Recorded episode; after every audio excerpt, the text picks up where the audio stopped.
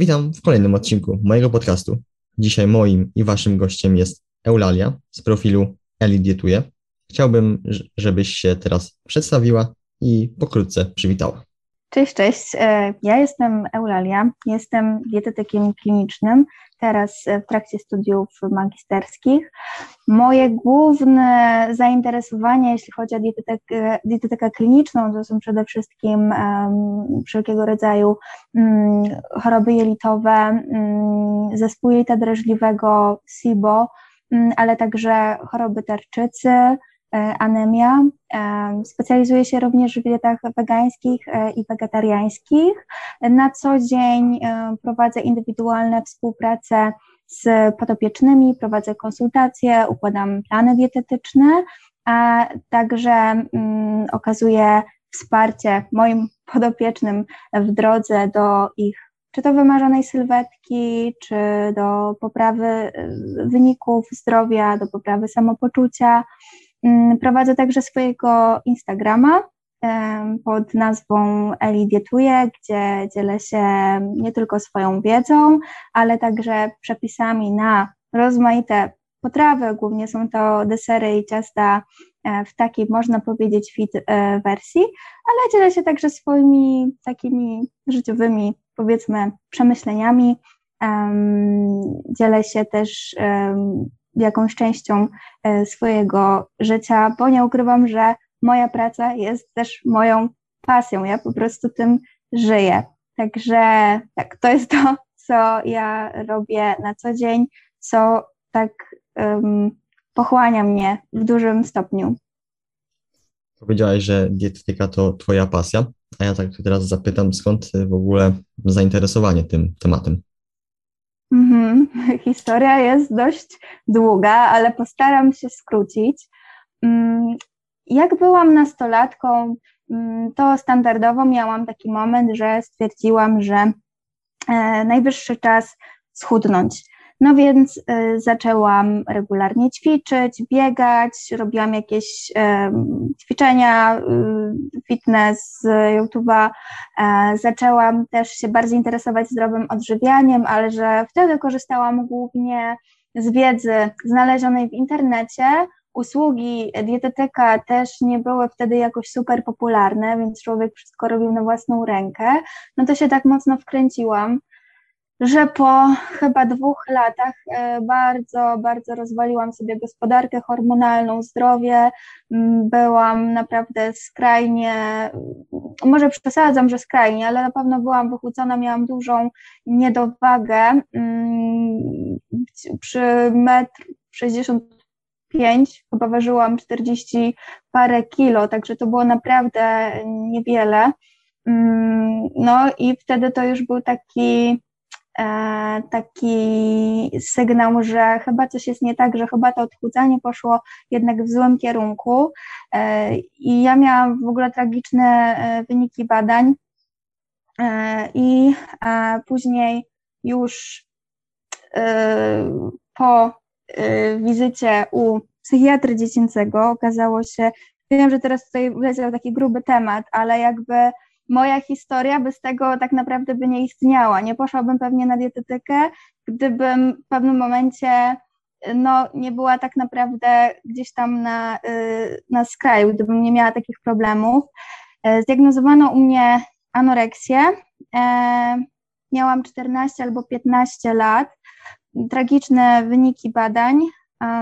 No i wtedy ja jeszcze nie byłam aż tak chyba pochłonięta przez y, chorobę, bo też chcę to zaznaczyć, że anoreksja nie jedno ma imię. To nie jest tak, że y, nic się nie je całymi dniami, bo ja też wydawało mi się wtedy, że normalnie jadłam, ale jadłam w bardzo małych e, ilościach, określonych mm, porach. E, bardzo, bardzo dużo ćwiczyłam i nie miałam praktycznie energii e, na nic i miałam bardzo złą relację z jedzeniem do tego stopnia, że ja się bałam gdziekolwiek wychodzić ze znajomymi, bo wiedziałam, że wtedy zawsze będzie jakaś e, tak zwana pokusa typu pizza czy inne, wtedy dla mnie zakazane, e, zakazane potrawy.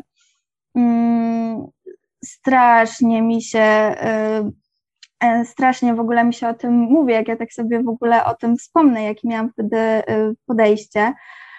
Mm, no, ale na szczęście mm, udało mi się z tego wyjść i pracowałam na to przez kilka dobrych lat.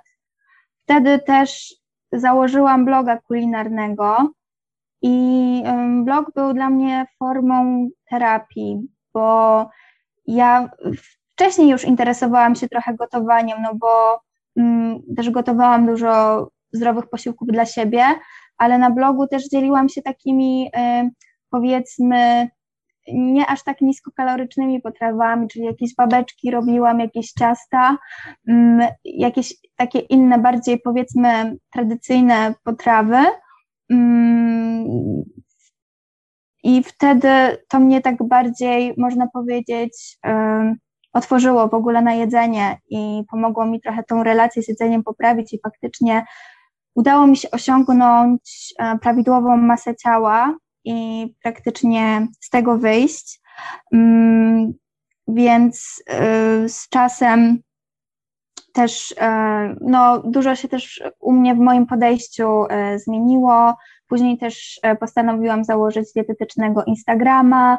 Kiedy byłam pod koniec liceum, też zdecydowałam się na to, żeby właśnie pójść na dietetykę. E, to też wynikało z tego, że później też miałam inne problemy zdrowotne, miałam niedoczynność tarczycy i wtedy już z jednej skrajności przechodziłam w drugą, bo wtedy zmagałam się z dość dużą nadwagą. Także ja już byłam tak naprawdę na dwóch krańcach. Byłam i za szczupła i byłam e, w pewnym momencie za gruba. No i to też było takim bodźcem do tego, e, żeby zacząć dbać o swoje zdrowie, żeby się zainteresować może bardziej e, właśnie dietetyką. Mm, więc tak naprawdę moją główną motywacją była walka o moje zdrowie i tak naprawdę ta walka o zdrowie cały czas trwała przez e, kilka lat, zaczynając od zaburzeń odżywiania po, po chorobę tarczycy, po nadwagę e, i też późniejsze zmagania się z anemią. Także to mnie wszystko zaprowadziło na studia dietetyczne, gdzie stwierdziłam, że już bazując na swoich doświadczeniach i na swojej wiedzy, ale także y, pasji do zdrowego gotowania, będę mogła też pomagać e, innym. E, także myślę, mi się wydaje, że to była właśnie taka moja główna y, motywacja. Mm, I też tak naprawdę nie widziałam siebie na żadnym innym kierunku. Kiedyś marzyłam o tym, żeby w ogóle zostać się na studia y, aktorskie. Niestety y, nie udało mi się i stwierdziłam, że może to nie jest droga dla mnie, może jednak spróbuję czegoś innego. E, też nie byłam na początku tak bardzo przekonana do dietetyki, dopiero chyba po drugim, na drugim semestrze studiów poczułam, że to jest właśnie to, jak też zaczęłam mieć swoich takich pierwszych, pierwszych podopiecznych, którym e, zaczęłam pisać e, jadłospisy. Wtedy czułam, że to faktycznie daje mi satysfakcję, że lubię taki rodzaj pracy, że w jakiś sposób mnie też um, inspiruje i, i napędza tak po prostu energetycznie, że to jest, e, to jest właśnie to, co chcę robić. Plus e, dużo różnych e, nowinek z zakresu dietetyki, to, że cały czas dużo w tym obszarze się zmienia i trzeba być cały czas na bieżąco, czyli cały czas tak naprawdę mm, cały czas um, trzeba tutaj się szkolić, więc y, wydaje mi się, że to jest taka dziedzina, która też jest taka bardzo, bardzo rozwojowa i możemy sami sobie tak naprawdę wybrać y, ścieżkę, w którą pójdziemy, bo, bo mamy różne odłamy tej dietetyki, dietetyka pediatryczna, dietetyka sportowa, dietetyka kliniczna i każdy diet, dietetyk też ma jakieś swoje specjalizacje, z zakresu którego no, poszerza swoją e, wiedzę. Także to też nie jest tak, że każdy dietetyk jest od wszystkiego. Ja oczywiście mam jakąś podstawową e, wiedzę z, każdej, z każdego e, odłamu dietetyki, No ale tak wyszło, że moje zainteresowania właśnie głównie dotyczą problemów jelitowych, tego też jak nasza psychika wpływa na nasze trawienie, na nasze wybory żywieniowe, na nasze samopoczucie. Zauważyłem, że wiele osób, które gdzieś mają do czynienia, powiedzmy, ze właśnie branżą, czy to dietetyczną, czy w ogóle związaną z odżywianiem, miała dosyć mhm. takie podobne początki, co, co ty, czyli gdzieś tam powiedzmy zainteresowała się, bo chciała tam schudnąć, czy poprawić swoją sylwetkę, zaczęła gdzieś tam właśnie trenować, no jak wiemy, że za trenowaniem gdzieś idzie, żeby się lepiej odżywiać, czy po prostu zdrowiej odżywiać. No i ja też y, gdzieś wpadłem w takie, y, powiedziałbym, koło i też y, nie mogę powiedzieć, że miałem takie zaburzenia odżywiania, po prostu miałem złe relacje z jedzeniem. Ale teraz po gdzieś Twojej historii, którą opowiedziałeś, to myślę, że też będzie fajny mm, taki temat na, na kolejny odcinek, może kiedyś mm. uda nam się zgadać i właśnie pogadać o tych gdzieś tak powiedzmy, może nie do końca tak, zaburzeniach, ale na pewno mm. złych relacjach y, z jedzeniem. Mm, tak, zdecydowanie. No. Dlatego też powiedziałam, że to jest y, długa historia, ale musiałam jakoś tak maksymalnie skrócić, jak to wyglądało, żeby też dać zrozumienia w ogóle, jak się ta moja ścieżka zaczęła, nie? Jasne, rozumiem. Czy tak y, zapytam mm, z ciekawości, czy uprawiasz aktualnie jakiś sport? Tak, uprawiam. E, akurat e, jeśli chodzi o e, aktywność fizyczną, to też moja mama tak mnie zawsze zachęcała do aktywności fizycznej. Też w związku z wykonywanym zawodem, bo moja mama jest po AWF-ie, pracuje jako AWF-istka, też jako trener personalny. No i ona mnie tak zachęciła do, zachęcała w sumie od dziecka do aktywności fizycznej. Też zawsze staramy się jakoś aktywnie spędzać czas, czy to jakiś rower, czy, jakiś rower, czy, czy rolki. Um, także zawsze sport był obecny w moim życiu, czy to było bieganie, czy jakieś e, zestawy gdzieś tam fitness z YouTube'a, czy, czy rower.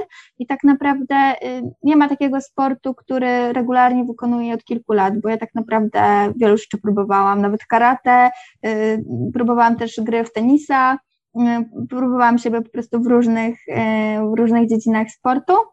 Chyba najbardziej się wkręciłam w pewnym momencie w bieganie, Teraz już tak e, biegam mm, mniej. Mm, swego czasu, zwłaszcza na studiach, ja miałam wykupiony karnet na siłkę i chodziłam na zajęcia fitness. Albo to było jakieś cardio, albo to był crossfit, były też takie fajne zajęcia, tak zwane body pump, i to jest coś takiego, że się do określonej choreografii ćwiczy właśnie z obciążeniem, ale to jest i tak dalej e, bardziej cardio niż e, trening siłowy, chociaż e, moim zdaniem fajne były efekty po, po tych treningach. Mm, no a obecnie to dużo spaceruję przede wszystkim, bo spacerować, spacerować lubię. No i zaczęłam też e, tak typowo trening siłowy, tylko że właśnie e, ja się zgłosiłam do Twojego poprzedniego gościa, czyli do Kuby, żeby akurat mi w tym pomógł, bo też stwierdziłam, że e, lepiej będzie właśnie pod tym kątem nawiązać osobę, te, nawiązać współpracę z osobą, z którą też nie jestem jakoś emocjonalnie e, związana, żeby też ta współpraca była, wiesz, efektywniejsza. E, no i wiadomo, każdy trener też ma inne podejście. Ja akurat Kubę obserwowałam od jakiegoś czasu. No taka może mini reklama, ale ten e, e, też obserwowałam od jakiegoś czasu i stwierdziłam, że w sumie podoba mi się jego podejście do treningów i że może mm, zobaczę, jak nam się będzie, e, jak będzie nam się współpracować. Może e, faktycznie to coś wniesie do mojej rutyny treningowej i faktycznie jestem bardzo zadowolona i w ogóle polubiłam trening siłowy i tak naprawdę nie mogę się doczekać każdego treningu, także na razie się e, w tym spełniam. No właśnie, fajnie, że wspomniałaś o Kubie, bo zapomniałem dodać właśnie na początku, że Kuba mm, zaproponował właśnie Ciebie jako gościa i myślę, że na pewno wyjdzie nam fajna rozmowa, bo w ogóle dzisiaj mamy porozmawiać sobie na temat takich mm, fit głupot, fit mitów, takich właśnie związanych y, z odżywianiem i mm, dietetyką. I myślę, że już przejdziemy do tych punktów, żeby też ten podcast nie, trwa, nie trwał długo. Mm, I może zaczniemy od, y, że śniadanie to najważniejszy posiłek dnia. I tak y, na sam początek w ogóle myśl, trochę zastanawiałem się nad tymi mitami, tak posiedziałem sobie, tak rozpisałem takie moje, powiedziałbym, myśli związanych, tak niekoniecznie związane ogólnie z dietetyką, ale może bardziej tak z psychodietetyką. Jeżeli chodzi o to śniadanie, to za, tak no, na chłopski rozum. W zachodnich częściach, powiedzmy tam świata czy, czy Europy, mm, ludzie, powiedziałbym, że chodzą powiedzmy do pracy na tą ósmą, siedzą do tej tam szesnastej załóżmy, no i dla nich to najważniejszy właśnie posiłek dnia, powiedzmy, jest mm, śniadanie, bo oni jedzą te śniadanie bardzo obfite, bo tak naprawdę jedzą dopiero następny posiłek, kiedy wrócą z pracy. I tak y, na pewno często jest, więc może stąd wziął się ten mit. I co o tym uważasz? Mhm. Um, co, co o tym uważam? Czy śniadanie to jest najważniejszy posiłek dnia? E, mi się wydaje, że to też się wzięło troszkę e, z tego, z naszego rytmu dobowego, że po prostu już pod koniec dnia, kiedy przygotowujemy się do snu, też nasz metabolizm, nasze trawienie troszkę spowalnia, nie jest już na tak aktywnym e, poziomie i też w związku z tym powinniśmy jeść mniej, tylko to też nie jest tak, że wieczorem zjemy więcej i te kalorie y, się automatycznie zmagazynują w tkance tłuszczowej. Mm, to tak nie działa. E, więc wydaje mi się, że to po prostu z tego może wynikać, żeby po prostu zjeść większe śniadanie, że, że, że zjedzenie większego śniadania spowoduje, że też wieczorem zjemy mniej. I ten sen też będzie, powiedzmy, bardziej, lepszy jakościowo. Zależy też oczywiście, co jemy, bo możemy zjeść małą porcję, ale możemy zjeść coś ciężkostrawnego, co nie pozwoli nam spokojnie zasnąć. Także ja bym to rozpatrywała troszkę pod tym kątem, bo powiedzenie, że, najwa- że to najważniejszy posiłek dnia, no to jest takie bardzo ogólnikowe, bo zależy, jak w ogóle te nasze posiłki się kształtują przez, przez cały dzień. Um, są osoby, które nie są w stanie zjeść rano, wolą sobie poczekać powiedzmy do tej dwunastej i to też jest ok, ale tutaj też już wchodzimy w trochę temat postu przerywanego. Um, więc y, ja też uważam, że w ogóle każdy z nas jest swoim własnym dietetykiem i sam wie najlepiej na bazie prób i błędów. Znaczy ja też zachęcam swoich podopiecznych do tego, żeby też e, próbowali różnych rozwiązań, bo są osoby, które po prostu z rana nie mogą nic przełknąć i to nawet nie jest zależne od tego, że wieczorem zjedzą, nie zjedzą kolacji albo zjedzą bardzo małą kolację, tylko czasami po prostu y, ich organizm tak funkcjonuje, że lepiej się czują, kiedy ten, to śniadanie jednak będzie większe. No i pytanie teraz, czy śniadań, czy śniadanie o 12 to jest jeszcze śniadanie, czy to już jest lunch, nie? Jak teraz to rozpatrujemy? No bo wydaje mi się, że mówiąc o śniadaniu, to tutaj mówimy o tym pierwszym posiłku. To znaczy tutaj ci przerwę, bo śniadanie z angielskiego no to jest y, breakfast, czyli to jest jakby wiesz taka y, przerwa, czyli jakby jakby hamujesz jakby tą jakby ten post i zaczynasz po prostu takim właśnie pierwszym posiłkiem. No, tak, e, ja też e, rozumiem to znaczenie, że to jest jakby przerwanie tego, e, przerwanie tego postu. No, podsumowując, jakby nie uważam, że śniadanie to jest najważniejszy posiłek dnia. Bardziej to się wzięło z tego, że po prostu jedząc więcej z rana, powiedzmy do tych dwóch godzin po przebudzeniu, bo tak jest też najzdrowiej. Mm, też ograniczamy liczbę spożytych kalorii y, wieczorem, czyli się też nie najadamy mocno, przez co też nasz sen jest efektywniejszy, ale to jest y, moje podejście, bo uważam, że y, równie wartościowy też może być obiad, Mm, ale są osoby, które też będą super funkcjonowały jedząc większą kolację, po prostu na przykład kładąc się 4 godziny po tej kolacji, kiedy ona już się zdąży w miarę dobrze strawić.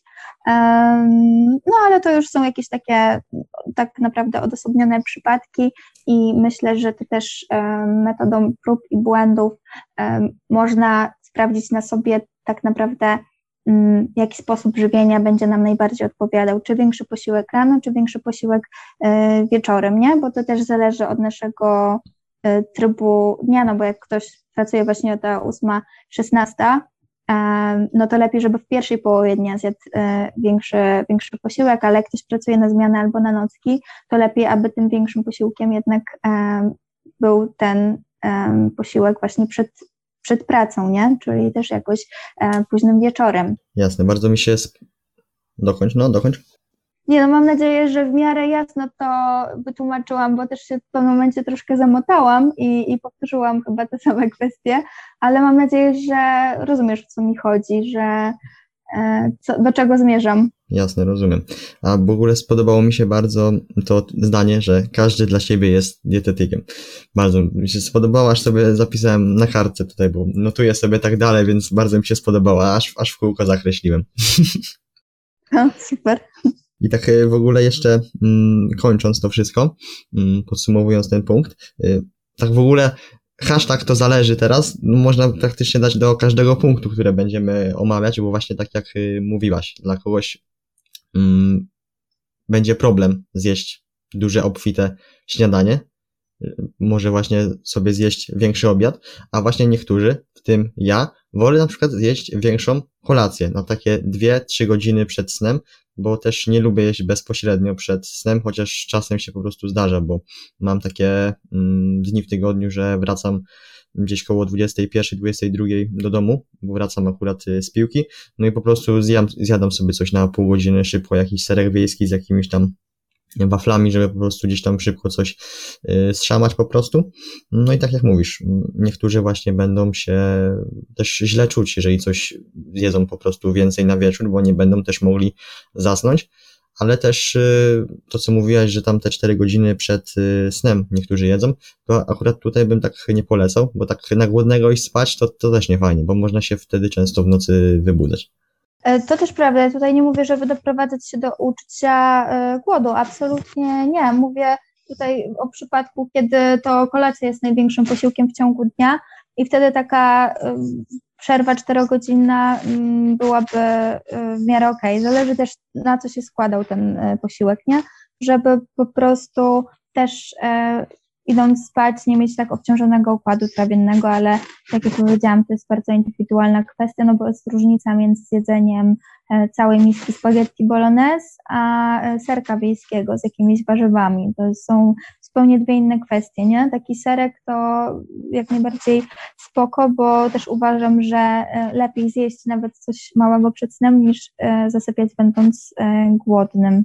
Jasne. Czyli tak podsumowując punkt, śniadanie nie jest najważniejszym posiłkiem w ciągu dnia i możemy przechodzić dalej. A drugim punktem, jaki tu sobie wypisałem, to jest produkt X jest niezdrowy lub zdrowy, czyli to na X możemy wstawić tak naprawdę każdy produkt i co o tym sądzisz? Mhm. E, generalnie jestem bardzo przeciwna kategoryzowania e, żywności na dobrą i złą. Tak bo to tak naprawdę um, powoduje takie zero-jedynkowe myślenie, um, postrzeganie w ogóle diety takie zero-jedynkowe, a to nie jest tak, że jeden pojedynczy produkt nam zaszkodzi, że jak jemy jak najmniej przetworzone jedzenie, dbamy o odpowiednią ilość wody, warzyw, owoców, dbamy po prostu o, o jakość tej diety, aby też te posiłki były w miarę dobrze zbilansowane. I w naszej diecie pojawi się coś, co jest bardziej przetworzone, zawiera więcej cukrów, tłuszczów nasyconych. To, to nie oznacza, że jakby z automatu cała dieta jest y, przekreślona, że w ogóle nasza dieta jest w jakiś sposób mm, zła i teraz mamy tą truciznę w sobie.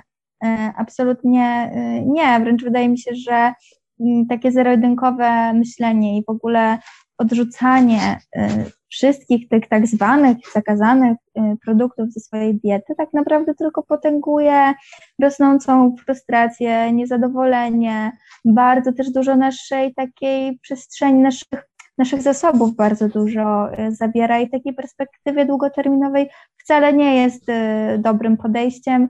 Ja jestem zwolenniczką tutaj zasady 80 na 20, tak zwanej zasady Pareto, która zakłada, że 80% naszej diety mm, że 80% naszej diety powinny pokrywać produkty właśnie jak najmniej przetworzone, owoce, warzywa, mm, chude e, gatunki mięs, e, rośliny strączkowe, wszystko, co się znajduje e, w piramidzie żywienia. Mm, natomiast te 20% to mogą być produkty tak zwane bardziej przetworzone, to może być ulubiony batonik, może być jakiś, nie wiem, gotowy sos czosnkowy, coś, co zawiera jeszcze jakieś dodatkowe zagęstniki czy dodatki do żywności, chociaż jakby tutaj też one jak najbardziej e, są ok i, ich stosowanie też ma swoje uzasadnienie, a w odpowiedniej ilości wcale nie szkodzą, są też potrzebne, żeby się produkt za szybko nie psuł, bo gdybyśmy nie mieli tych konserwantów czy, czy dodatków, to e, na przykład taki ketchup po, po dwóch dniach już e, byłby tak naprawdę do wyrzucenia, że przesadziłam po trzech dniach. Mm, więc też są tego jakieś e, plusy. No ale podsumowując, to tak naprawdę w naszej diecie powinno, e, powinny znaleźć się wszystkie elementy i takie odmawianie sobie tych też bardziej przetworzonych produktów, czy produktów, które są uznawane za w jakiś sposób szkodzące, bo nie wiem, zawierają dużo kalorii, zawierają dużo cukru, tłuszczów nasyconych, no to y, nie jest tak naprawdę dobra y, droga do, do naszego celu, do kształtowania zdrowych nawyków y, na lata, bo zawsze będą takie sytuacje, gdzie będą jakieś imprezy rodzinne, jakieś spotkania, wyjścia ze znajomymi, gdzieś, gdzie też będą się pojawiać te bardziej przetworzone, te bardziej tłuste potrawy. I myślę, że kluczowe jest też nabranie takiej umiejętności, mm, dobieranie też odpowiednich, odpowiednich porcji i zachowania mm, takiego balansu nie? między tym, że żeby sobie uświadomić, że tak naprawdę na wszystko w naszej diecie jest miejsce. Mhm. Chyba, że mamy jakieś. Mhm. Mm, Chyba, że mamy jakieś nietolerancje czy, czy alergie pokarmowe, to to jest inna sprawa, ale mówię o osobach, które są całkowicie y, zdrowe i ze względów też zdrowotnych nie muszą e, eliminować jakichś konkretnych produktów e, ze swojej diety. Nie mówię tutaj o osobach pełni zdrowych, które po prostu eliminują mm, pewne rzeczy, bo, bo uznają je za w jakiś sposób szkodzące. Ja tutaj się z Tobą w 100% zgadzam i też nie lubię tego podziału na niezdrowe i zdrowe. Wolę już mówić, że coś jest mniej wartościowe lub bardziej wartościowe. I wtedy też e, ludzie mają, powiedzmy, takie, mm, no, takie mniej wartościowe, ok, mogę sobie zjeść. I tak wiesz, nie dzielą właśnie tego jedzenia na dobre i złe, tylko że po prostu jest mniej wartościowe, czyli mogę to zjeść, bo jak ludzie usłyszą, że coś jest niezdrowe i mają właśnie, powiedzmy, taki taki okres w swoim życiu, że chcą mieć tylko te zdrowe produkty, no to właśnie tych niezdrowych y, nie ruszą, no i właśnie to prowadzi do takich y, zaburzeń odżywiania czy, czy złych relacji z jedzeniem. Mhm. Oczywiście ja też tutaj nie mówię, że to bezpośrednio prowadzi do tych e, zaburzeń z jedzeniem, ale może być takim mm, czynnikiem, który no, może wyzwalać, może potem może po prostu psuć tą relację y, z jedzeniem i na pewno nie jest to, to dobry sposób. Jasne. Czyli podsumowując ten punkt, produkt X jest niezdrowy lub zdrowy. Pamiętajmy, że wszystko jest dla ludzi. No i tutaj, jak wspomniałaś o tej zasadzie 80-20, świetnie to się sprawdza nie tylko w odżywianiu, ale też y, ogólnie w życiu, na różnych gdzieś y, dziedzinach naszego życia. Tak, zdecydowanie. Dobra, no to przejdźmy do trzeciego punktu. A trzeci punkt, jaki sobie tutaj zapisałem, to jest dieta X jest najlepsza czy najgorsza. No i tutaj też możemy tak naprawdę mm, tutaj do tego X wstawić każdą dowolną dietę. I są diety lepsze i gorsze, to na pewno, ale no najlepsza dieta to jest taka, którą możemy utrzymać przez dłuższy okres czasu i nie, będzie, nie będziemy się z tym męczyć, a będziemy się z tym dobrze czuć. Tak, e, zdecydowanie. Ja też tutaj nie jestem mm, zwolenniczką jakby żadnej konkretnej diety. W sensie tak naprawdę odpowiednią dietę jesteśmy w stanie dobrać e, dopiero na podstawie naszego zdrowia, naszych e, preferencji żywieniowych, na podstawie naszej ilości czasu, zasobów. Jakby jest masa czynników, które wpływają na to, jaka dieta będzie idealna dla danej osoby, ale to nie jest tak, że to będzie jakaś super modna e, dieta i ja wybiorę, że sobie, że na przykład, nie wiem, dieta sirtuinowa będzie akurat najlepsza dla tej osoby, dieta taka będzie e, dla tej osoby. Mm, jakby każda dieta ma jakieś swoje zalety i, i ma swoje wady. Też ja bym tutaj nie postrzegała zero-jedynkowo, ale masa tych popularnych y, diet gdzieś tam w, w internecie, no niestety jest skrajnie niedoborowa, niskokaloryczna i tak naprawdę jej założenia są poparte takimi jakimiś teoriami, które nie mają przełożenia na y, naukę, co jest bardzo takie zatrważające i też osoby, które znajdą powiedzmy taką dietę w internecie, chcą się czymś poratować, e, no mogą zrobić sobie bardzo dużo krzywdy, e, wprowadzając te zasady e, w życie, nie? No bo to, co powiedziałaś, to jest przede wszystkim niewiedza i to jest powiedzmy taki bo coś jest akurat na, na topie, coś jest akurat w modzie i powiedzmy jakaś tam influencerka czy jakiś influencer właśnie polecił tą dietę, dla, dla niego akurat ta dieta jest mm, ok, on może na niej wytrzymać, powiedzmy, że ogranicza tam produkty, nie wiem, od zwierzęca, tak? No a dla kogoś, no, niewyobrażalne jest powiedzmy niezjedzenie tam dwa, trzy razy w tygodniu mięsa. No, to, to jest prawda. Mm, ja też stworzyłam Mm, też poruszałam ten temat e, u siebie, czy to tam na Instagramie, czy, czy na YouTubie i stworzyłam pięć cech takiej idealnej diety, więc jakby ktoś chciał zweryfikować, czy jego dieta jest dla niego e, idealna, to może sobie odhaczyć te punkty. Jeśli otrzyma wszystkie pięć punktów, no to wszystko jest e, super i nie ma żadnych większych zastrzeżeń. Jakie są te cechy? No właśnie e, mówię, e, przede wszystkim idealna dieta e, powinna być dostosowana do naszego stanu zdrowia, e, powinna uwzględniać nasze upodobania kulinarne, mm, no bo przecież jeśli nie lubimy brokułów, nie lubimy szpinaku, to e, po co mają się pojawiać w naszej diecie? Inna sprawa, jeśli mamy jakiś wstręt, który wynika e, z jakiejś powiedzmy traumy w dzieciństwie, bo na przykład ten szpinak był podawany w takiej wręcz masakrycznej formie i był praktycznie niezjadliwy. Myślę, że każdy z nas y, pamięta coś takiego ze swojego dzieciństwa. Ja przynajmniej bardzo dobrze pamiętam i wtedy szpinak był zwyczajnie obleśny, a jedzenie go y, było wręcz traumatyczne, bo po prostu nie dało się wtedy tego przełknąć. I wiem, że niektóre osoby też mają jeszcze takie wspomnienia i takie mm, awersje z dzieciństwa. I czasami podanie na przykład tego samego warzywa w zupełnie innej formie, na przykład gdyby ten szpinak się znalazł w jakiejś y, zapiekance makaronowej, czy w jakimś y, wrapie, y, fajnie doprawiony, jeszcze z innymi warzywami, przyprawami, no to byłby już zu, zupełnie byłby już inaczej y, odebrany i byłby też chętnie zjedzony, nie? Także mm, tutaj jeśli chodzi o te preferencje żywieniowe, no to y, też mm, trzeba być też moim zdaniem otwartym, nie? Na, na nowe smaki, ale czasami jest tak, że po prostu jakiś produkt nam nie smakuje i koniec, a czasami to jest kwestia podania w innej formie, ale to już tak by the way. Kolejna cecha, y, no to przede wszystkim to, że nie musimy spędzać y, południa w kuchni, bo wiem, że też dużo planów dietetycznych opiera się na bardzo skomplikowanych przepisach.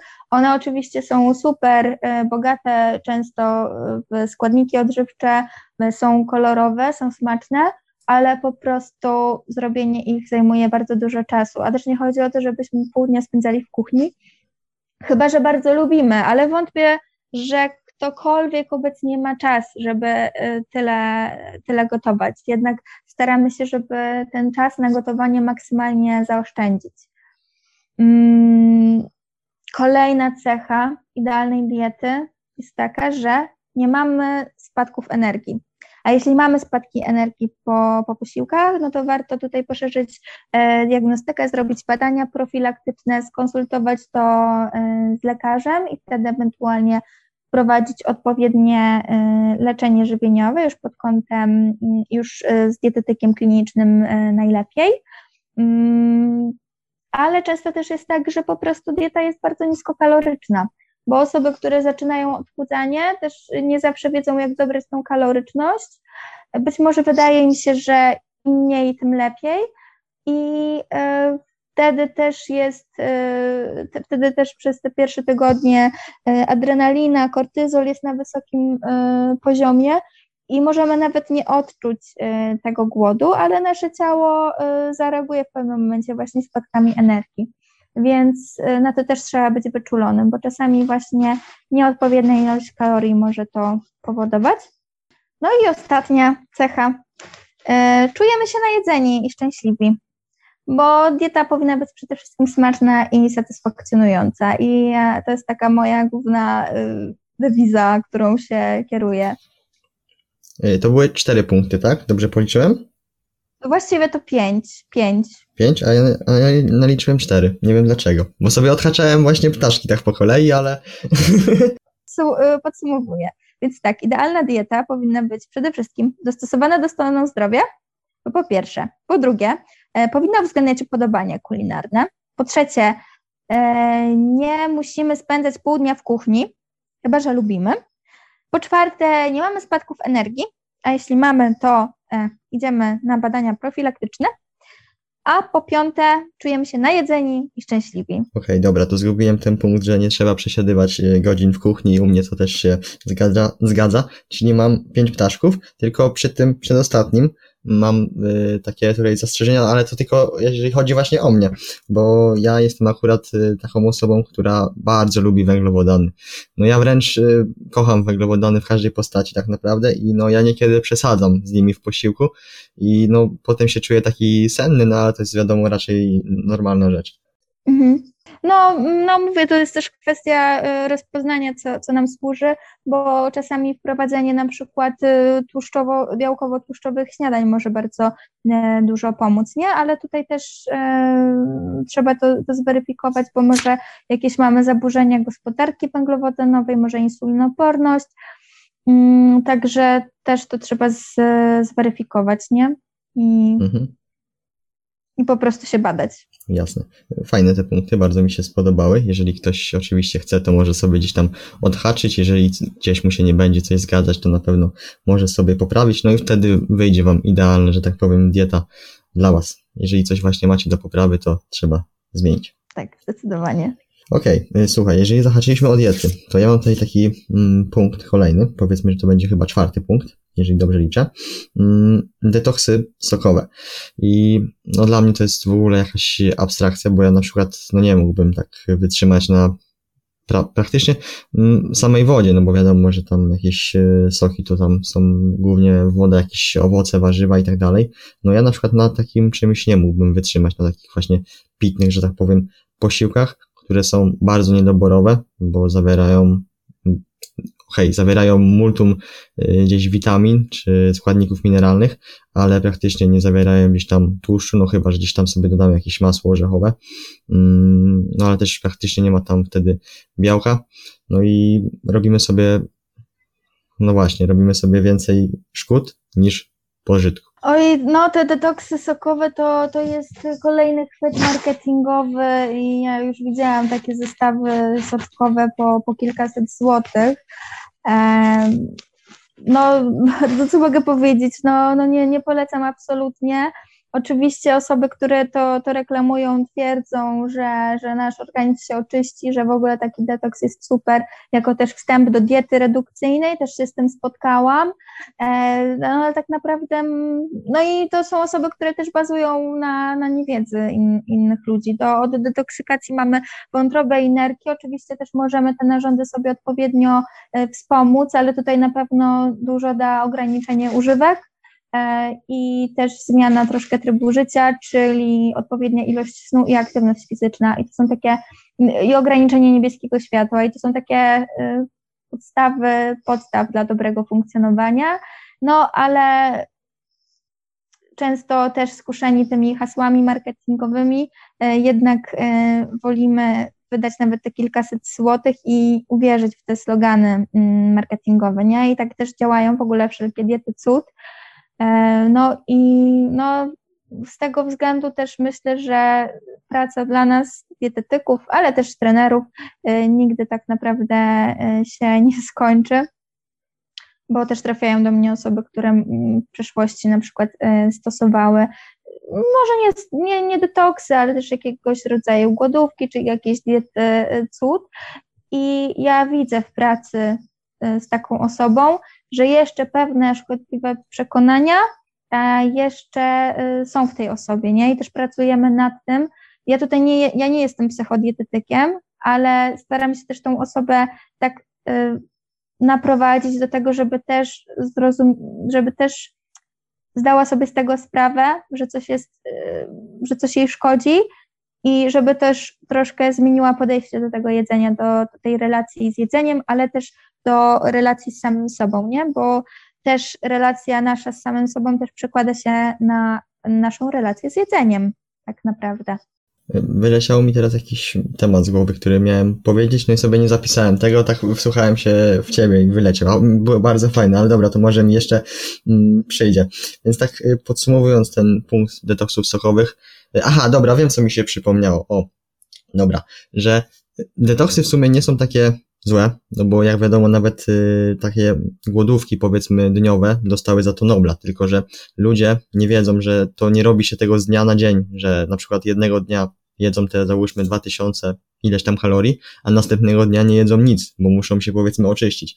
To robi się stopniowo i powiedzmy wprowadza się ten organizm powiedzmy w stan takiej głodówki i też po, później trzeba wychodzić powoli z tej głodówki, żeby organizm nie dostał takiego szoku. Tak, zdecydowanie, ale tutaj e, uważam, że w ogóle takie głodówki to powinny być pod opieką lekarską prowadzone i pod opieką wykwalifikowanego e, dietetyka. Nie robi się tego na, na, na własną rękę, bo e, też nie każdy może taką głodówkę przeprowadzić i też musi zrobić do tego odpowiednie badania. Lekarz musi zweryfikować, czy w ogóle coś takiego, czy coś w ogóle dla takiej osoby będzie dobre, bo też y, nie, nie pokusiłabym się o stwierdzenie, że głodówka odpowiednio przeprowadzona będzie dobra dla każdego i że każdy powinien przynajmniej raz w życiu zrobić taką e, głodówkę, mm, bo no, to by było też skrajnie, skrajnie kontrowersyjne.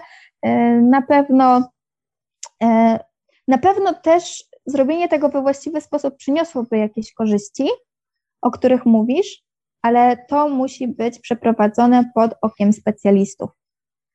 Jasne, bo, bo coś, coś, no, coś mogłoby się w międzyczasie stać, może, jakieś, może organizm jakoś gorzej y, będzie sobie z tym radził.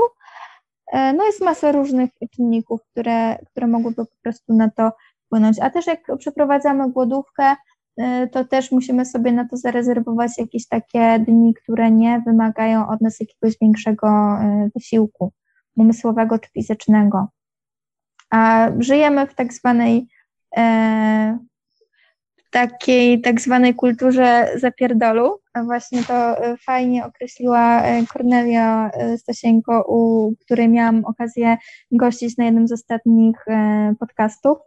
Mm, no żyjemy w kulturze zapierdolu, gdzie tak naprawdę nie ma miejsca na odpoczynek, gdzie sobie na ten odpoczynek nie pozwalamy. Więc nawet już tutaj jeszcze wprowadzanie, jeszcze obciążenie organizmu dodatkowym stresem w postaci głodówki to jest w ogóle jakiś kosmos. Także, żeby przeprowadzić taką głodówkę w dobry sposób, to też trzeba sobie przede wszystkim dać odpowiednio dużo y, przestrzeni i, i, i czasu na to, żeby, bo nie wiem, na przykład mamy pracę y, fizyczną i powiedzmy postanowimy w czasie dni swojej pracy zrobić taką, przeprowadzić taką głodówkę, no to nie będzie zbyt odpowiedzialne, bo tej pracy po prostu nie będziemy w stanie wykonać.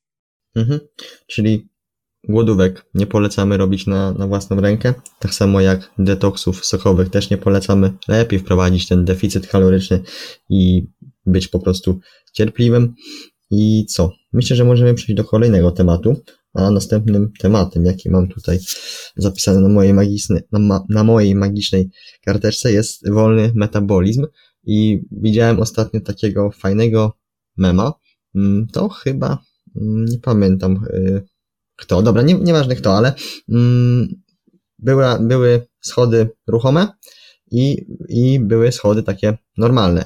I właśnie większość ludzi szła, y, była na tych schodach automatycznych, poruszyła się w górę, no a tam tylko jedna właśnie taka osoba szła po tych schodach normalnych, no i właśnie podpis pod tytułem Wolny Metabolizm. A, no y, chyba kojarzę ten obrazek, nie wiem, czy nie udostępniałeś tego u siebie. Y, tak, udostępniałem, no. No, to y, kojarzę to właśnie. Mm, tak, no, jeśli chodzi o, o ten wolny metabolizm, wiesz co, to jest też jedna z takich popularniejszych, nawet no, bym nie powiedziała y, wymówek, też nie lubię za bardzo tego słowa, że, że ktoś używa wymówek, bo mm, też w ogóle sam proces dojrzewania do, do zmiany jest dość długo, y, długotrwały, nie? I mm, czasami jest tak, że po prostu ktoś nie jest gotowy na zmianę, więc prostu chce się w jakiś sposób e, bronić, ale dla mnie wymówka w ogóle ma jakiś taki negatywny wydźwięk, że, y, że jak ktoś używa wymówek, to znaczy, że jest y, leniwy, to tamto, mm, ale czasami jest tak, że po prostu jeszcze nie jest na etapie wprowadzenia zmian w swoim życiu, że jeszcze nie chce po prostu tego zrobić, że nie jest w jakiś sposób e, gotowy i, i to jest ok, nie? I to też trzeba y, uszanować, ale wiem, że tego teraz dotyczy temat, tylko tak po prostu y, zbaczam troszkę y, z tematu. Um, ogólnie ten, na ten nasz metabolizm to ma wpływ masa czynników, jak e, ilość tkanki mięśniowej, nasza e, aktywność fizyczna w ciągu dnia, ale to nie mówię tylko o treningach, ale też taka e, spontaniczna aktywność fizyczna, jak nawet przecież e, nasz e, temperament też wpływa na to, ile my kalorii spalamy, bo samo na przykład gestykulowanie podczas rozmowy, jak ja teraz to robię, tego no nie widać, ale gestykuluję bardzo żwawo, no to też ma wpływ na to, ile my tych kalorii spalamy, bo osoba, która już nie będzie na przykład się y, wiercić, nie będzie gestykulować, też spali tych kalorii, y, tych kalorii mniej. I też to są takie rzeczy, których, y, które niekoniecznie gdzieś tam wliczamy, które bierzemy pod uwagę, no ale może być tak, że osoba, która właśnie tak bogato gestykuluje, spala jeszcze więcej kalorii od osoby, która nie gestykuluje, nie? Więc tutaj nawet nasz temperament ma wpływ na to, czy ten metabolizm, że tak powiem, jest szybszy czy, czy wolniejszy. Mm, nasz y, wiek też ma wpływ, ale chyba nasz metabolizm dopiero po 50 czy 60 roku życia y, spowalnia mm, w taki sposób, że, że faktycznie to zapotrzebowanie się w jakimś takim znaczący sposób y, zmniejsza, ale w większości to ten wolny metabolizm to jest po prostu brak właśnie wystarczającej aktywności fizycznej, czyli te y, schody tutaj, o których y, wspomniałeś, że niektóre osoby właśnie rezygnują jeszcze nawet z tej dodatkowej aktywności fizycznej, mm, nawet w postaci y, właśnie schodów. Ten wolny metabolizm to też jest to, też czasami jest tak, e, że ktoś właśnie nagle, e, ktoś bardzo dużo, e, powiedzmy, ćwiczył kiedyś w przeszłości, trenował, jadł na jakimś tam poziomie kalorii, utrzymywał wagę i na przykład nagle z powodu kontuzji mm, musiał zrezygnować z treningów, więc jego aktywność jest ograniczona, ale często jest tak, że na przykład te, te przyzwyczajenia żywieniowe jeszcze zostają, i dlatego e, jakby sama kontuzja też nie jest przyczyną, bezpośrednią przyczyną tycia, ale to, że te stare przyzwyczajenia zostały i ta osoba na przykład po kontuzji jeszcze e, je tyle samo kalorii w czasie, kiedy jeszcze tak intensywnie trenowała. E, I oczywiście też, nasz, też w jakiś sposób nasze geny ma, mają na to wpływ, ale my też możemy bardzo dużo zrobić, żeby ten nasz metabolizm też w jakiś sposób podkręcić. Więc mm, właśnie tutaj fajnie działa trening siłowy, bo to zwiększenie tkanki mięśniowej. Im więcej tkanki mięśniowej, tym więcej spoczynku spalamy, czyli nawet mm, nie wykonując jakiejś dodatkowej aktywności fizycznej, możemy spalać więcej kalorii, jakiś taki, jakaś spontaniczna aktywność w postaci, nie wiem, sprzątania, właśnie gestykulacji, e, czy wchodzenia po schodach. E, no i to chyba tyle. No i sen przede wszystkim. Sen też ma tutaj ogromne znaczenie na pracę tak naprawdę wszystkich układów, na, na nasze dobre samopoczucie. E, więc e, to jest takie kluczowe, żeby o ten nasz metabolizm tak naprawdę zadbać, tak, że czy ktoś ma wolny, czy szybki metabolizm, y, no to też jest w jakiś sposób um, uwarunkowane genetycznie, ale należy pamiętać, że my też mamy wpływ na te geny, że to, to nie jest tak, że dziadek, e, babcia, prababcia e, byli otyli, no to my też jesteśmy skazani na otyłość te 80% jest tak naprawdę e, w naszych rękach, nie wszystko jesteśmy w stanie zmienić, e, ale to nie oznacza, że, że nie jesteśmy w stanie nic zrobić. Cały czas jest dużo w naszych rękach, mamy pewne po prostu e, predyspozycje tylko od nas zależy, czy ten metabolizm będzie faktycznie na optymalnym poziomie, czy, czy będzie faktycznie nieco wolniejszy. Ja nie wiem, czy dobrze, czy dobrze jakby ugryzłam ten temat, bo y, też jest, wydaje mi się, że dużo dróg, którym gdzieś tam można y, podążać, nie? bo faktycznie są osoby, które y, wydaje nam się, że bardzo dużo jedzą, a wciąż są bardzo szczupłe. To też zależy od ich budowy ciała, ciała i tak jak powiedziałam, też od uwarunkowań genetycznych. Mm, no ale to nie jest tak, że ktoś na przykład ma nadwagę czy ma otyłość y, tylko dlatego, że ma wolny y, metabolizm. Najpierw trzeba się przyjrzeć temu, co tak naprawdę się kryje za tym wolnym metabolizmem i ile ta osoba jest w stanie zrobić, żeby ten metabolizm y, poprawić.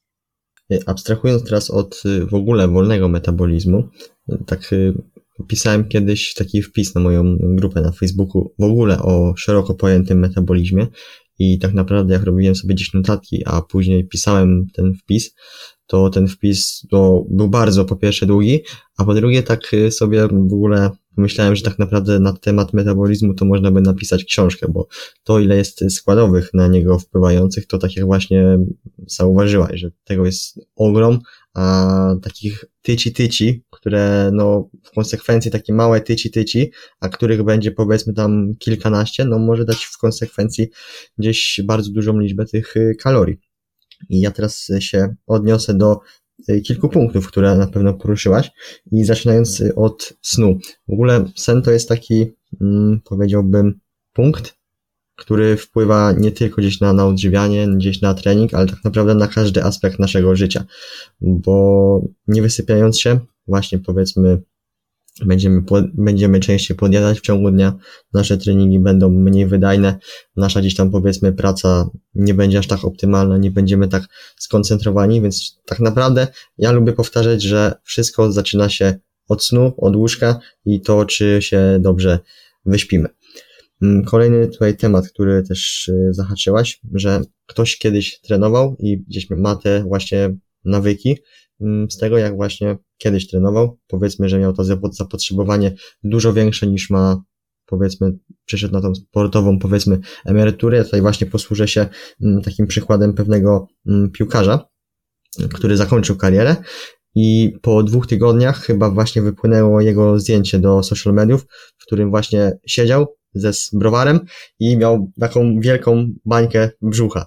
I naprawdę, to, to jest nie, to jest powalające, jak w dwa tygodnie tak naprawdę można się zapuścić i nie trzymając tych, powiedzmy, tego, powiedzmy, rygoru dietetycznego, czyli powiedzmy, że tam powinien spożywać tyle, ile tam potrzebuje, bądź trochę więcej, a nie aż, aż tak dużo. Także no to jest dla mnie też wow. I zahaczyłaś też o temat tego, że masa mięśniowa wpływa na metabolizm i tak właśnie teraz sobie sprawdziłem, że kilogram masy mięśniowej spala w spoczynku około 11 kalorii na dzień, a kilogram tkanki tłuszczowej tylko 4 kalorie, także jest y, prawie 3 razy więcej ta tkanka mięśniowa spala mm, tych kalorii. I kolejny punkt, bo sobie trochę tego wypisałem. Powiedziałeś, że ten metabolizm zwalnia tam gdzieś w granicy tam wieku starszego i chyba dietetyka nie na żarty ostatnio wrzucała właśnie post na ten temat, albo, albo, albo, albo rolkę, no i właśnie tam mówili, że dopiero tam chyba około 60, 60 roku życia ten metabolizm tak naprawdę dopiero spowalnia. Podświadomie tak, nie wiem, czy jak gdzieś podświadomie też się do tego nie odwoływałam i nie byłam pewna, czy dobrze mówię, ale tak właśnie kojarzyłam, że po 50, tak 50-60 roku życia faktycznie ten metabolizm spowalnia, a tak naprawdę cała reszta to jest to, że my tą aktywność fizyczną ograniczamy i to jest ten wolniejszy metabolizm.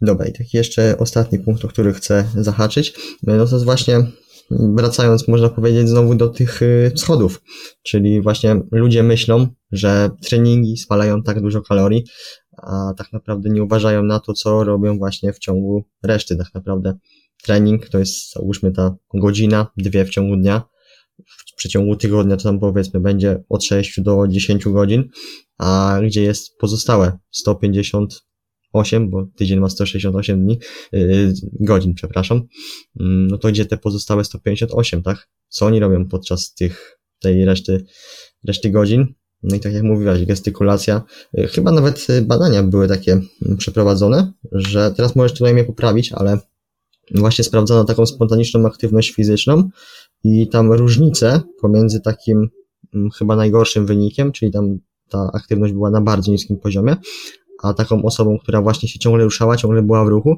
była chyba w granicy 1500 kalorii, czy nawet więcej. Nie wiem teraz, możesz mnie poprawić, jeżeli wiesz, ale właśnie granice były bardzo, różnice, przepraszam, były no bardzo duże.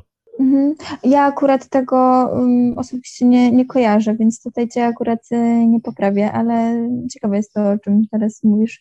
No więc tak jak mówię, metabolizm jest bardzo szeroko pojęty i tak naprawdę to jest, można nagrać o tym osobny podcast, co na to wpływa i jak właśnie można przyspieszyć ten metabolizm.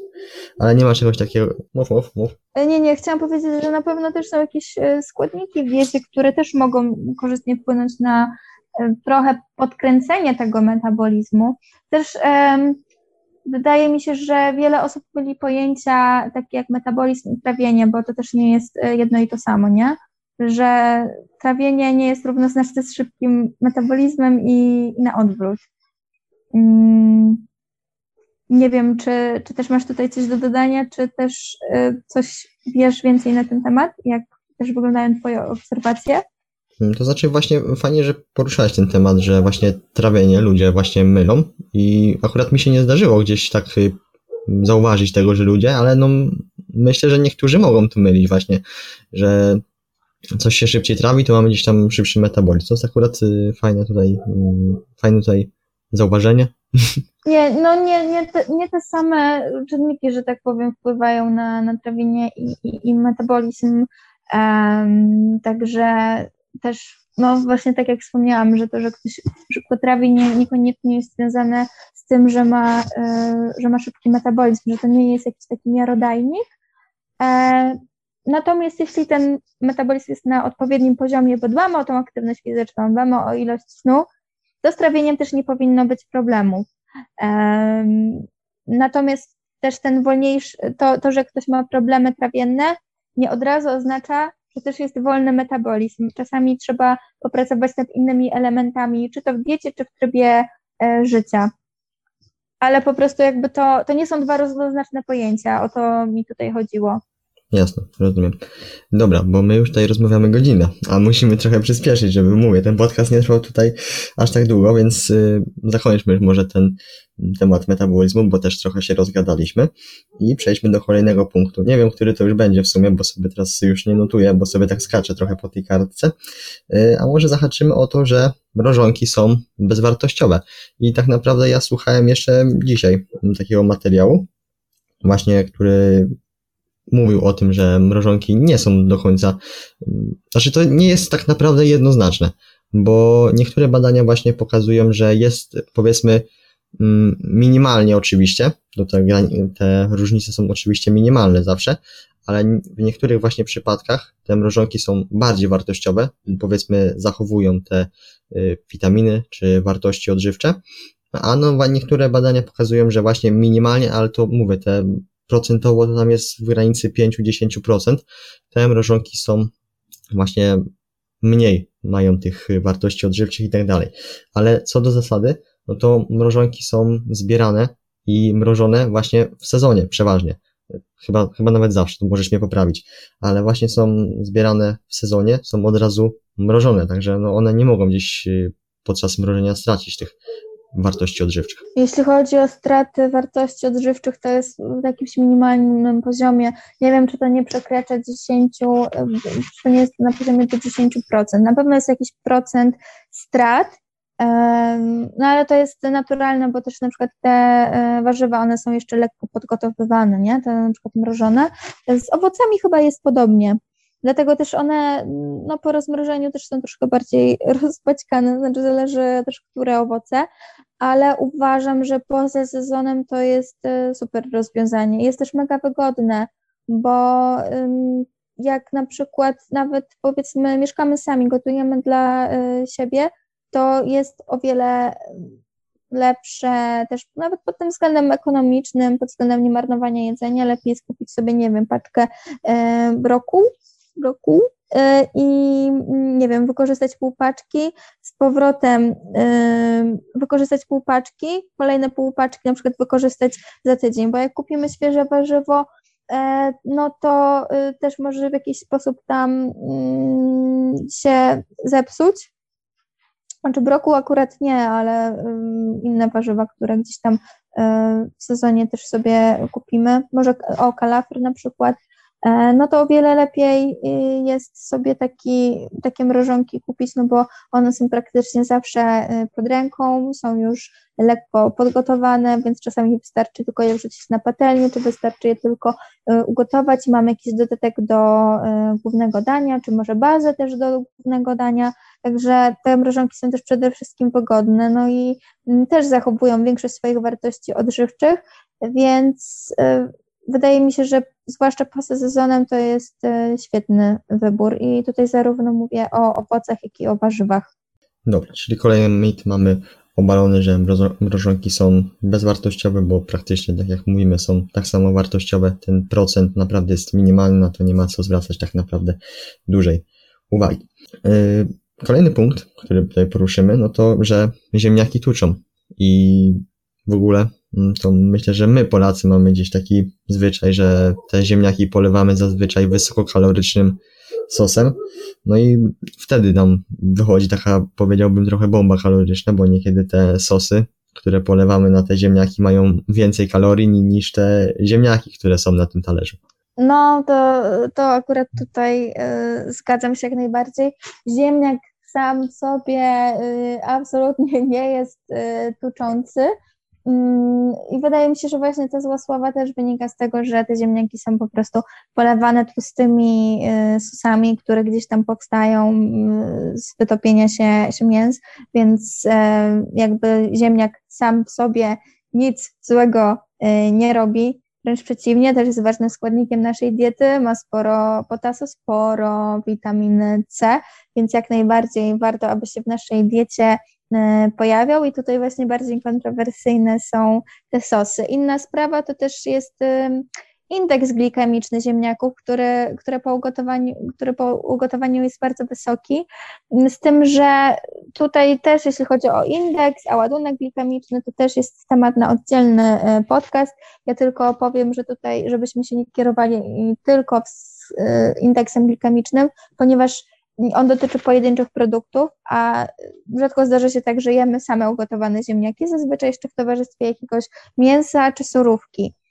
Także takie ziemniaki zjedzone właśnie w zbilansowanym posiłku, gdzie też mamy e, mięso, mamy e, tłuszcze, mamy e, świeże warzywa w postaci surówki, no to nie będzie tak wpływało na nasz później poziom cukru po posiłku.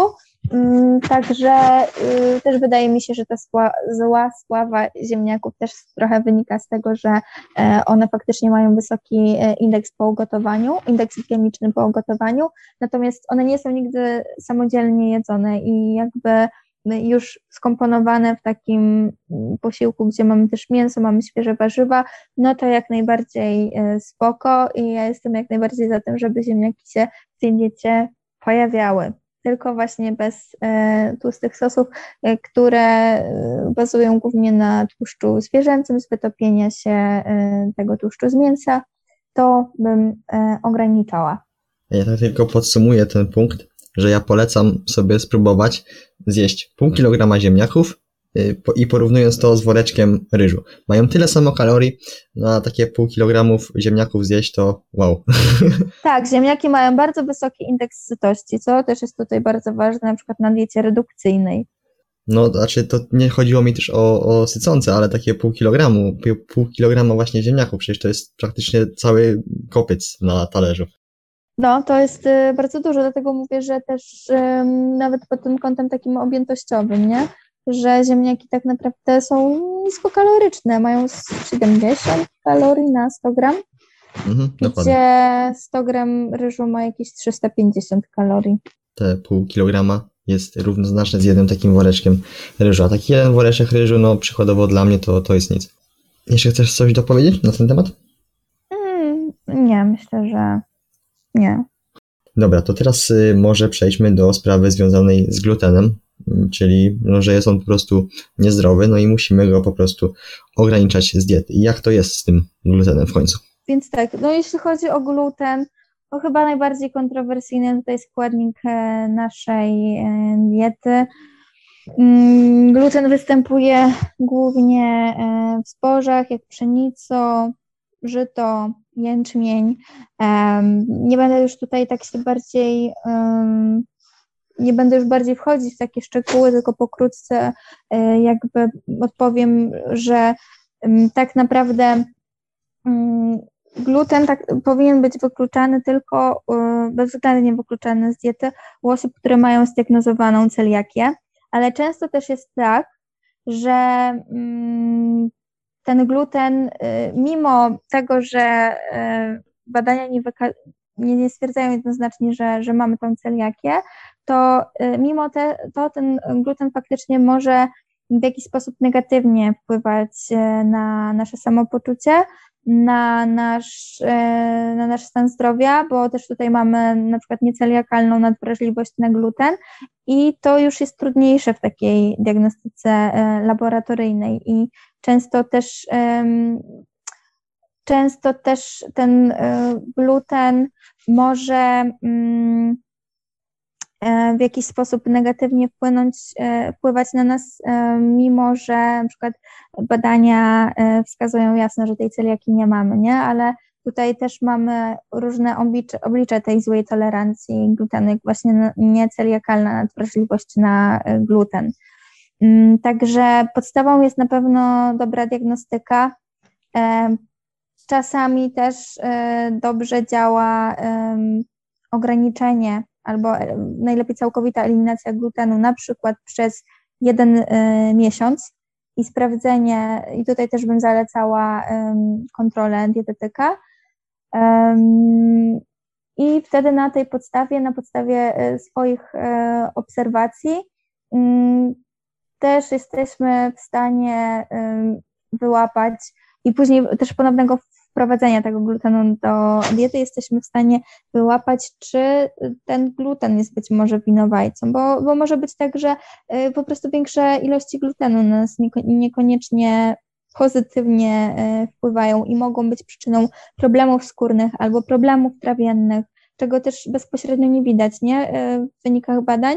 Także, no mówię, ten gluten jest o tyle kontrowersyjny, że nie mamy tylko celiaki, ale też mamy inne postaci nietolerancji glutenu, które się w różny sposób objawiają. E, więc tutaj się odwołam też do tego, co powiedziałam na początku. Każdy z nas jest swoim własnym dietetykiem i e, najlepiej też już pod opieką specjalisty próbować na sobie, czy faktycznie to gluten na przykład jest winowajcą, mm, ale też tutaj bym nie obarczała glutenu za, za całe zło. Mm, tylko czasami to też jest takie y, nieoczywiste, że na przykład pewne problemy jelitowe mogą wynikać ze, z nietolerancji glutenu, nie? Nie z samej mhm. celiaki, tylko po prostu z, z, na przykład nie, albo z nadwrażliwości na gluten. Rozumiem. Zostawiłem Tobie ten temat, bo tak naprawdę ja gdzieś tematem glutenu nie jestem zainteresowany, bo ja, mi się tak przynajmniej wydaje, że ludzie znowu tutaj ulegli, że tak powiem, trochę modzie Anny Lewandowskiej, która gdzieś tam, ona myślę, rozpromowała dziś w Polsce ten gluten, no i właśnie ludzie gdzieś ulegli tej, tej modzie, że, że Robert y, tego glutenu nie je, że Ania tego glutenu nie je, no i tak właśnie ludzie tej modzie ulegli, że ojeju, gluten, trzeba gdzieś ograniczyć te produkty tam pszenne, tak, i, i tak dalej. Dlatego mówię, zostawiłem tobie ten temat, bo ja akurat y, przynajmniej w mojej tak ocenie i tak y, ja przynajmniej się takimi rzeczami no, no nie przejmuję, bo wiem, że nie jest jakby mm, ja nie mam problemów z tym, nie mam właśnie tej celiaki, czy nie mam właśnie jakichś tych powiązań, więc ja się tym kompletnie nie przejmuję i myślę, że 90 pewnie tam 9% ludzi też się nie powinna tym przejmować. Mhm. Okej, okay, no to może przejdźmy do ostatniego punktu. I na temat y, słodzików sobie chciałbym jeszcze porozmawiać. Ja w ogóle ostatnio mm, dostałem w sumie, mm, aha, bo wrzucałem na mm, rolki owsiankę. No i właśnie dodawałem tam po prostu słodzik. No i wysyp komentarzy, co ja robię, że słodziki powodują raka, że słodziki to, że słodziki tamto. Mówię i ja dziękuję, żyjemy w XXI wieku, a ludzie nadal swoje, że słodziki powodują raka, że coś takiego. No i mm, no, dla mnie to jest trochę przykre, bo badania cały czas y, jednoznacznie potwierdzają, że no nie ma jakichś tam powiązań i tutaj można oczywiście wspomnieć o ADI, czyli o dopuszczalnym dziennym spożyciu. Dla aspartamu to jest, y, o ile się nie mylę, 40 mg chyba, jakoś tak, y, o ile pamiętam. Na przykład w przypadku e, erytrytolu i ksylitolu chyba to jest nieograniczone, tam nie masz takich zaleceń, co nie? Mm, no tutaj erytrol chyba jest taki najbardziej e, bezpieczny. Jeśli chodzi o ksylitol, to już tu są większe kontrowersje, bo w nadmiernych ilościach może jakieś problemy trawienne e, powodować, ale w sumie jak każdy słodzik, bo te słodziki w tabletkach też mają właściwości przeczyszczające, mm, ale tak, one, ja bym tutaj e, też nie chcę powiedzieć, że, że polecam, ale jeśli mam do wyboru biały cukier, a słodzik taki w tabletkach, to zdecydowanie lepszym wyborem będzie słodzik, a te wszystkie informacje dotyczące y, rzekomej rakotwórczości to też y, wynikają mm, z badań, które były przeprowadzane na y, tejże myszach czy szczurach, które dostawały te dawki aspartamu w gigantycznych ilościach, które nie byłyby, które nie byłyby w stanie być przejedzone przez człowieka przeciętnego. E, także też no, jesteśmy w stanie porównywać organizmu myszy, szczura do organizmu człowieka, bo to zupełnie też inny e, metabolizm. Także no, moim zdaniem bardzo słaby argument, który dotyczy rzekomej rakotwórczości i właśnie o wiele lepszym wyborem, jeśli już wybierać musimy, to lepiej jest posłodzić sobie e, czy to herbatę, czy to, nie wiem, owsiankę takim słodzikiem e, niż cukrem białym. Oczywiście jest y, w ogóle ograniczyć gdzieś takie mm, słodzenie na przykład kawy czy herbaty, no ale właśnie jeżeli mamy do wyboru cukier czy jakiś tam słodzik, no to oczywiście lepiej jest postawić na słodzik. Mm, bo po pierwsze, i chyba taką najważniejszą też kwestią jest to, że po prostu mm, dostarcza takiej ilości kalorii, których praktycznie no, nie wliczamy tego nigdzie. No a takie dwie łyżeczki cukru no, już dostarczają 40 kalorii. Mm, a w przeliczeniu gdzieś tam powiedzmy, że pijemy dwie, trzy herbaty dziennie, tam powiedzmy jeszcze do tego kawa, no to wychodzi już tam granica 150-200 kalorii w ciągu dnia z pustego białego cukru. No tak, tak, dlatego to jest e, bardzo duże ograniczenie kalorii. Też te słodziki ja bym rekomendowała osobom, które bardzo lubią słodki smak, no a nie chcą e, z niego rezygnować e, na diecie. To może być bardzo pomocne. Okej, okay. ja myślę, że będziemy kończyć powoli. Mm, tak jeszcze na, na sam koniec, y, jakbyś mogła tak y, podsumować to, co, o czym dzisiaj y, rozmawialiśmy, czyli o tych mitach. Gener- no, wydaje mi się, że poruszyliśmy takie najpopularniejsze mity.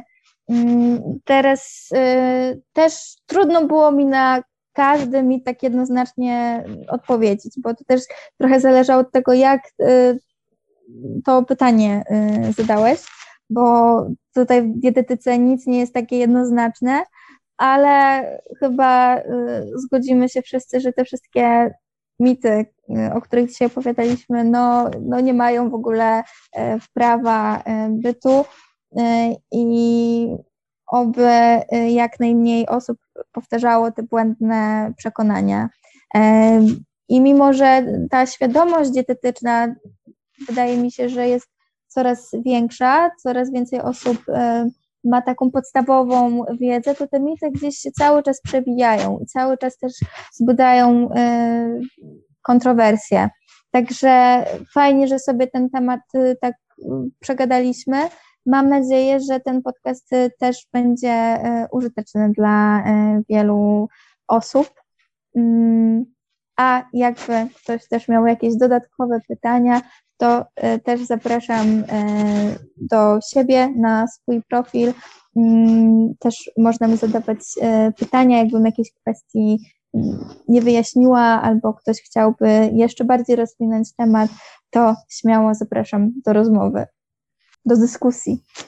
Super. Eulalia, ja bym chciał Ci bardzo podziękować za dzisiejszą rozmowę. Wyszedł chyba mi jeden z dłuższych podcastów, bo rozmawiamy godzinę 20, ale mam nadzieję, że słuch no ale ja się, ja się tutaj cieszę, myślę, że słuchacze też się e, nie obrażą. Było bardzo tak, e, może nawet merytorycznie trochę, może ktoś się czegoś dowiedział, może ktoś e, jak, z jakichś tam powiedzmy błędnych przekonań wyjdzie. I właśnie na koniec chciałbym, żebyś powiedziała, gdzie można Cię spotkać. Już wspomniałaś na Instagramie, ale też z tego, co tam widziałem, to prowadzisz YouTube'a. Nie wiem, czy aktualnie coś tam wrzucasz? Aktualnie nic nie wrzucam, ale na moim kanale jest kilka filmików, więc y, jakby ktoś był zainteresowany, to zapraszam, jest to kanał pod tą samą nazwą, czyli Eli Gotuje. E, no ja też mam swojego bloga kulinarnego, tylko też teraz obecnie go e, nie prowadzę, ale przez kilka lat no nazbierało się tam sporo przepisów, więc może też dla kogoś będzie e, użyteczny, a blog funkcjonuje pod domeną kuchniaeli.pl, także zapraszam zainteresowanych. E, no i też mam fanpage na Facebooku, ale też go jakoś super regularnie nie prowadzę, bo to w sumie bardziej teraz na Instagramie działam. Fanpage też jest pod nazwą Kuchnia Eli, bo on bezpośrednio powstał wtedy, jak e, założyłam bloga. No i to chyba na tyle. Także tutaj serdecznie do, na Instagrama odsyłam, a jakby ktoś chciał jeszcze coś dalej zobaczyć, no to e, mam tam parę filmików na kanale, może jeszcze go wznowię, nie wiem, zobaczymy. Tak, na koniec mm, to, co zapoczątkowałem mm, w podcaście z Kubą, czyli teraz oddaję Tobie mikrofon i możesz oczywiście kogoś wytypować, kto może być kolejnym gościem mojego podcastu. Teraz w tym momencie mam wytypować? Czy mogę później zadecydować, bo to jest w sumie mm, trudna decyzja. No, to znaczy, wiesz, mm, jeżeli nie masz teraz takiej jednoznacznej odpowiedzi, to oczywiście mm, możesz później mi napisać, kogo tam wybierzesz, to oczywiście się skontaktuję z tą osobą. Dobrze, bo ja bym musiała to sobie przemyśleć, więc po prostu powiedzmy, że na dniach dam Ci znać, kogo wytypowałam. Okej, okay. a ja też dam później znać na, na Instastory, kto tam może być kolejnym gościem. Jeszcze raz chciałbym Ci serdecznie podziękować. Ja odsyłam do wszystkich mediów Auleli, na Instagrama, na YouTube'a, na bloga i co, słyszymy się kolejnym razem. Mam nadzieję, że jeszcze nie raz się usłyszymy. Dzięki, mi też było bardzo miło, także do zobaczenia, do usłyszenia. Hejka.